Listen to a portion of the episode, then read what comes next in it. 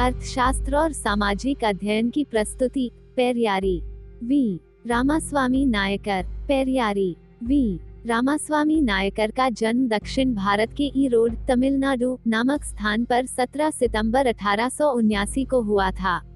इनके पिताजी का नाम वेंकटप्पा नायकर तथा माताजी का नाम चिन्नाबाई था।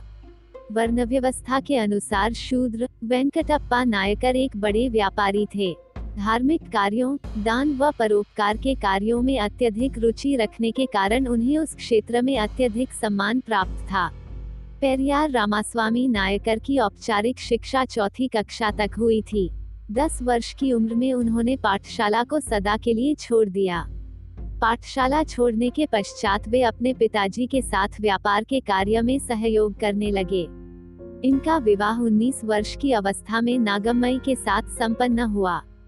पेरियार रामास्वामी का परिवार धार्मिक तथा रूढ़िवादी था, लेकिन अपने परिवार की परंपराओं के विपरीत पेरियार रामास्वामी किशोरावस्था से ही तार्किक पद्धति से चिंतन मनन करने लगे थे।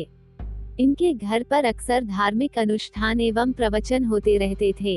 रामास्वामी अपने तार्किक प्रश्नों से अनुष्ठानकर्ताओं को अक्सर संकट में डाल देते थे। उम्र बढ़ने के साथ साथ पेरियार अपनी वैज्ञानिक सोच पर और दृढ़ होते गए। परिणाम स्वरूप परिवार की अंधविश्वास युक्त एवं ढकोसले वाली बातें एक के बाद एक रामास्वामी के प्रहार का निशाना बनने लगी। जो भी कार्य उन्हें अनावश्यक लगता था या तर्कसंगत प्रतीत नहीं होता, उसे अवश्य ही बंद करने का प्रयत्न करते। पेरियार रामास्वामी का धर्म विरुद्ध आचरण उनके परिवार के लोगों को खटकने लगा। एक सफल व्यापारी होने के कारण उनके पिताजी ने जो सम्मान और श्रद्धा अर्जित की थी, वह धीरे धीरे घटने लगी। विशेष रूप से उनके पिताजी वेंकटप्पा नायकर को अपने धर्माचरण तथा विश्वास इतने प्रिय थे कि वे अपने पुत्र तथा व्यापार सभी को तिलांजलि दे सकते थे। मतभेदों ने शीघ्र ही छिटपुट कहासुनी तथा विरोधों का रूप धारण कर लिया।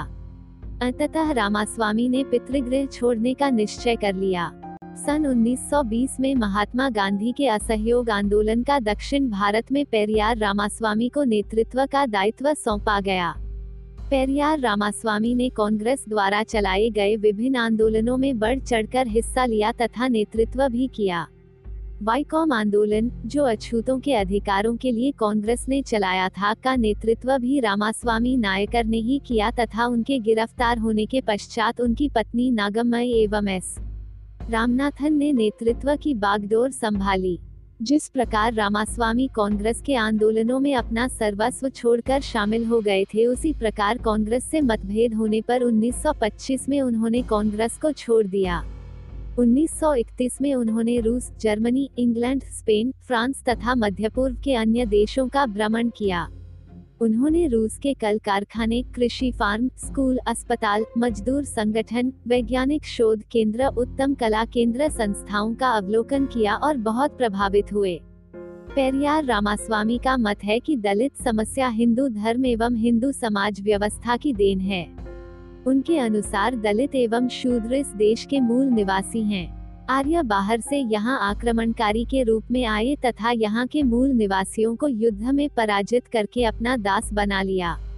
आर्यों ने यहाँ के मूल निवासियों को न केवल दास बनाया बल्कि उनकी समृद्धशाली सभ्यता और संस्कृतियों को भी नष्ट किया।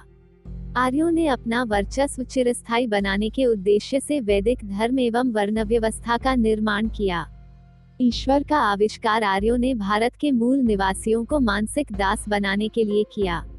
इसलिए रामास्वामी पेरियार ने ईश्वर, धर्म, आत्मा, पुनर्जन्म, स्वर्ग, नर्क आदि सिद्धांतों तथा इन सिद्धांतों का प्रचार प्रसार करने वाले धर्म ग्रंथों का कड़ा विरोध किया। उनके शब्दों में, धर्म एवं ईश्वर मात्र मनुष्यों के लिए है और अन्य प्राणियों के लिए नहीं। 1944 में उन्होंने स्वाभिमान आंदोलन और जस्टिस पार्टी के गठबंधन से द्रविड़ कशिगम नामक संस्था की स्थापना किया। उन्नीस सौ इक्यावन में तमिलनाडु सरकार का सांप्रदायिक जी. ओ. सरकारी आदेश सुप्रीम कोर्ट द्वारा निरस्त कर दिए जाने का रामास्वामी ने प्रबल विरोध किया। फलस्वरूप संविधान के अनुच्छेद 15 व 16 में संशोधन किया गया। 15 दिसंबर 1973 को वेल्लोर के एक अस्पताल में पेरियार रामास्वामी ने अंतिम साँसें ली। धन्यवाद।